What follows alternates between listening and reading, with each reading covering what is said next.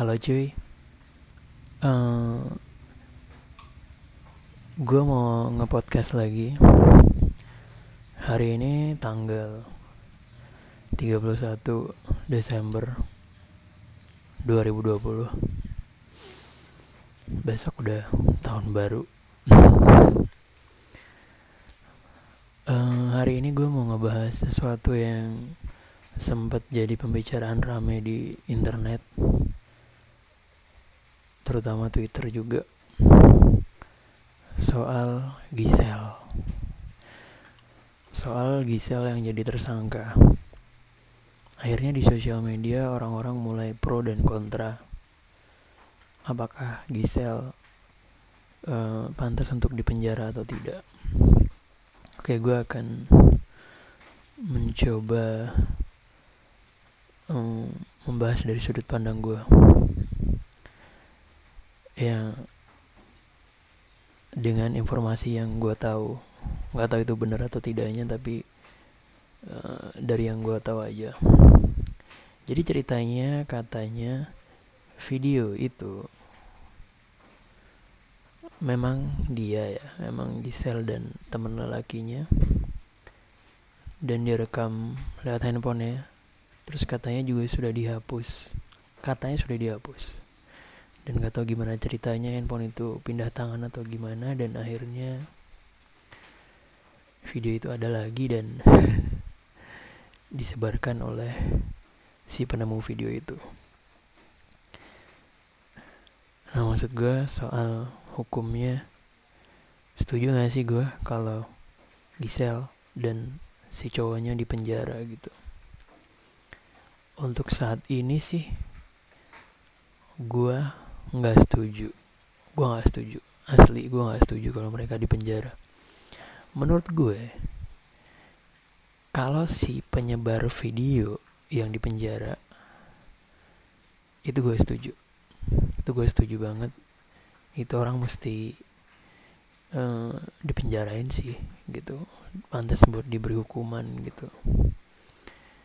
Iya maksud gue lu orang macam apa sih yang misalnya menemukan video kayak begitu terus lu sebarin gitu?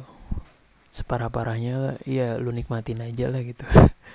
Masa ya sih lu nggak kepikiran bahwa ini akan jadi besar dan lu bakal ketangkap gitu? Itu tolol banget sih. Nah maksud gue untuk Gisel dan teman cowoknya menurut gue mereka tuh sama kayak hmm, pemakai narkoba cuy.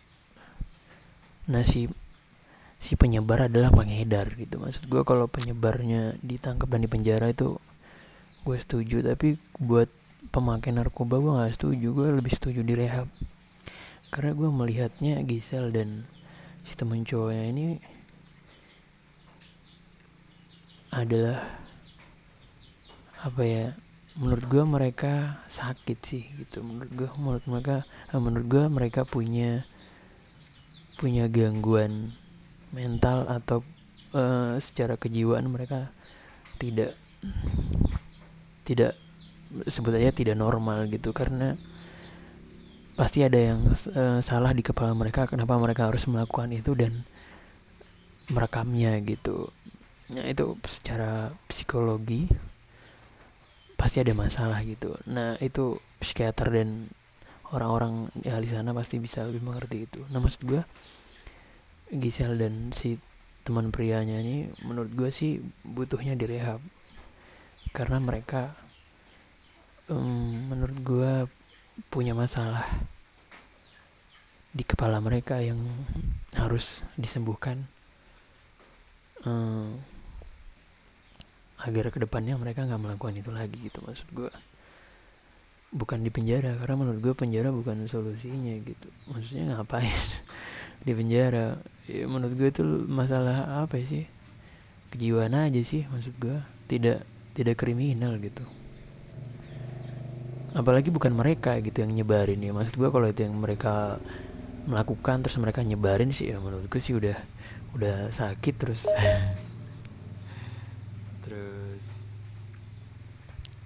kriminal sekalian gitu. Tapi kan bukan gitu. Nah maksud gue gue ngerinya gini. Gue nggak tahu ya lu lu pada seputih apa dan sesuci apa menurut gue pasti di antara kita ada orang-orang yang pernah melakukan hal ini. Misalnya lu ciuman sama cewek lu atau gimana lu rekam buat simpanan pribadi lu atau lu juga melakukan seperti hubungan intim gitu terus lu simpen di handphone buat dokumentasi pribadi lu gue nggak ngerti gitu. Mungkin itu gangguan kejiwaan atau gimana tapi gue yakin di antara kalian melakukannya gitu. Nah sial banget gitu kan kalau suatu saat data-data anda dibobol data-data anda hilang dan disebarkan lalu anda menjadi tersangka. Itu gila banget sih maksud gue gila banget gitu. Uh, terus orang pasti bilang ya makanya jangan direkam dong. Nah itu. Itu. Pengennya juga gitu kan kita berpikirnya tapi lu coba berpikir dari sudut pandang orang-orang yang melakukan itu mungkin mereka punya ya pasti punya sakit kejiwaan gitu yang harus diperbaiki gitu. Dan ahli-ahlinya seperti psikiater dan psikolog yang bisa uh, mengerti ini gitu maksud gue gitu loh. Kan sial banget kalau sial-sialnya amit-amit. Akhirnya lu lupa ada yang pernah ngerekam kayak gitu nyimpen data itu udah lu hapus akhirnya ada lagi handphone pindah tangan dan segala macam dan diupload orang dan lu jadi tersangka.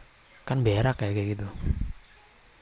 Nah gue ngerti sih apakah di undang-undangnya ada bahwa si uh, korban dalam video tersebut bisa dijadikan tersangka dan dipenjara gue gua nggak terlalu ngerti ya gue nggak terlalu tahu tapi gue nggak setuju sih. Gue nggak mau berpikir gue kan nggak mau ya gue nggak ngerti harus berpikir negatif atau tidak kepada uh, aparat dan penegak hukum. Maksud gue gue rasa orang-orang yang melakukan hal seperti ini banyak sih dan gak sengaja tersebar disebarkan orang lain dan kita semua menikmati menurut gue bedanya adalah orang-orang itu tidak selebriti tidak artis tidak orang yang terkenal gitu maksud gue jadi tidak ada gue pernah gue dengar ada beritanya orang-orang itu diproses gitu. Dan kayak gue melihat karena ini Gisel aja dan nggak tahu ya uh, besar dan akhirnya diproses kayak begini. Maksud gue apa bedanya gitu? Menurut gue semua orang di mata hukum sama kan? Mau mereka orang terkenal atau tidak menurut gue sama aja gitu. Ya gue nggak bisa bilang ini ketimpangan hukum atau gimana. Tapi sih menurut gue aparat dan penegak hukum bisa melihat ini dengan lebih dengan lebih masuk akal lah gitu. Lu tuh harus tahu hal kayak gimana yang uh, mesti dihukum penjara gitu. Mesti direhab. Mesti dikasih hukuman sosial doang gitu. Lu mesti tahu itu. Jangan apa-apa lu masukin penjara apa-apa lu masukin penjara gitu. Penjara itu udah penuh dengan orang-orang yang tidak seharusnya ada di sana gitu. Ya gue gue sih gitu aja sih. Maksud gue ya lu sebagai manusia bisa menggunakan akal dan pikiran lu untuk uh, memutuskan hal-hal seperti ini. Maksud gue kalau seandainya hal-hal kayak gini udah tertulis di hukum dan kita rasa semuanya kita semua rasa uh, ada yang salah dengan hukum kita kayaknya ini nggak pantas deh kayak ini nggak pas deh kayak nggak ada salahnya buat kita rubah menjadi lebih pantas lagi gitu. Uh, ya kayak orang-orang kebanyakan bilang ada baiknya kita sama-sama bisa memanusiakan manusia